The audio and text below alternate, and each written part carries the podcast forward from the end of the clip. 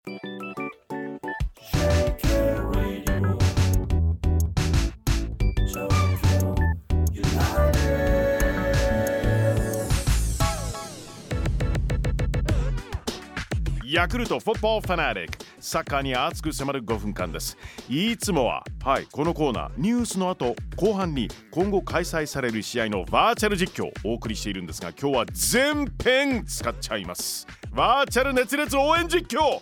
なぜならば今日お届けするのはこのマッチだから。FIFA ワールドカップカタール2022グループ E 日本代表サムライブルー対ドイツ代表。そうなんです。日本はドイツコスタリカまたはニュージーランドそしてスペインというグループに入りました。初戦はドイツ。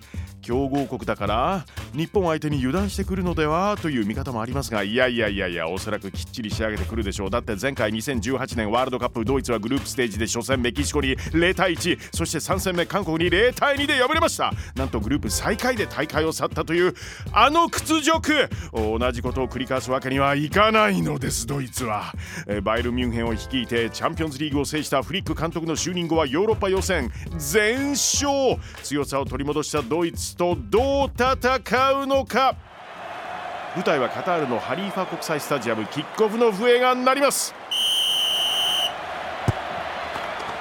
ドイツのキックオフです。トップに入ったチェルシー所属ヴェルナーから中盤ゴレツカにパスです。いわゆるボランチの位置にはゴレツカとキミヒバイルンのコンビが入っているというドイツです。日本は森田と田中碧。元川崎フロンターレのコンビで奪いに行くけれどもゴレツカへ余裕でかわすよ。トップ下この人もバイルンです。ミュラーにパス。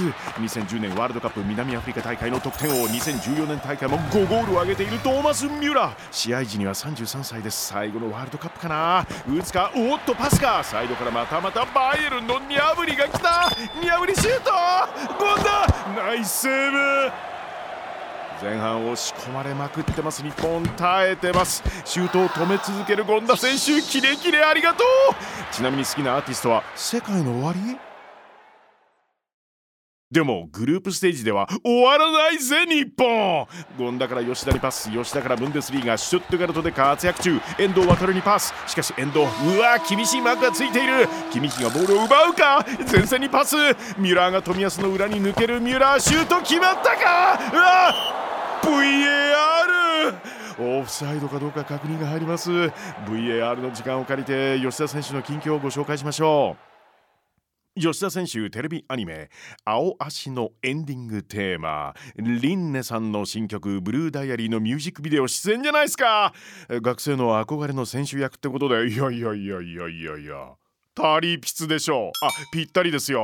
主審が戻ってきました。判定はイエスオフサイド!ノーゴールギリギリのタイミングでしたね。さあ試合は進んで0対0のまま、えー、後半40分まで来ました。ドイツも暑さでちょっと足が止まってきたように見えます。日本はここで前線を2枚変えます。トップにブンデスリーガフランクフルトで大活躍中の鎌田大地。そしてアジア最終予選オーストラリア戦で決めてくれたよね。三笘薫が入ります。日本田中碧がボールを持つ。両サイドどちらもスピードがある。三笘と伊東純也が走り出す。どっちへ出すのか？伊東純也か。大学時代無名だった伊藤選手をプロにスカウトしたのは中田英寿さんをプロにスカウトした同じ方なんですね。いや目利き最高。伊東純也ドリブルからクロス。逆サイドへ抜けたボール三笘が折り返す。中央鎌田大地決めてくれシュート。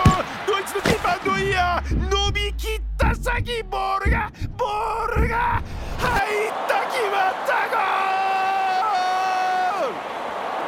から終了間際に先制 サムライブルー、えー、ここで上。日本初戦で勝ち点3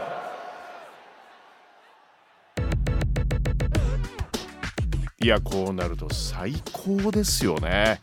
え今日のバーチャル実況ではとにかく守って最後カウンターで攻めて決めてくれたんですけれども。